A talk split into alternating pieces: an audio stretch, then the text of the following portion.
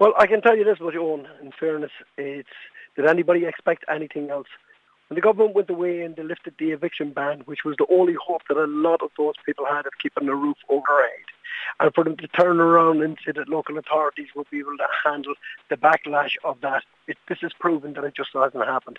120 people in homeless, uh, being left homeless, it's ridiculous. The government should bow their head in shame and take it on the chin reality to it. They have no understanding of the ordinary working class people, the plight of people out there looking for homes and in need of homes. It's gone silly. It's gone completely silly. And I think the government itself should actually step down and let somebody that's able to run the country or to give it a good shot, let them have a go at it because what's happening at the moment, there is no excuse for this.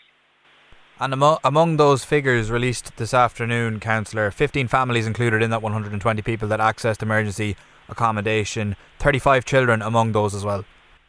Yep, which is absolutely ridiculous. And I'll tell you uh, where the biggest problem is going to happen. We have the students going back to college, and the students have enough problems themselves trying to uh, get accommodation. But the student accommodation that is there at present, that does be used as holiday homes, and that in the summer months that does be rented out, them holiday homes, them same, um, uh, that same accommodation is being used to house these homeless families.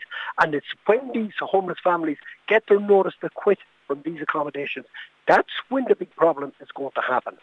Because these people will have absolutely nowhere to go. But it's a ridiculous situation. And they can't turn around and say they didn't see it coming down the road. I mean to say they were warned. They were warned by the different homeless support groups and everything else out there not to lift the eviction ban.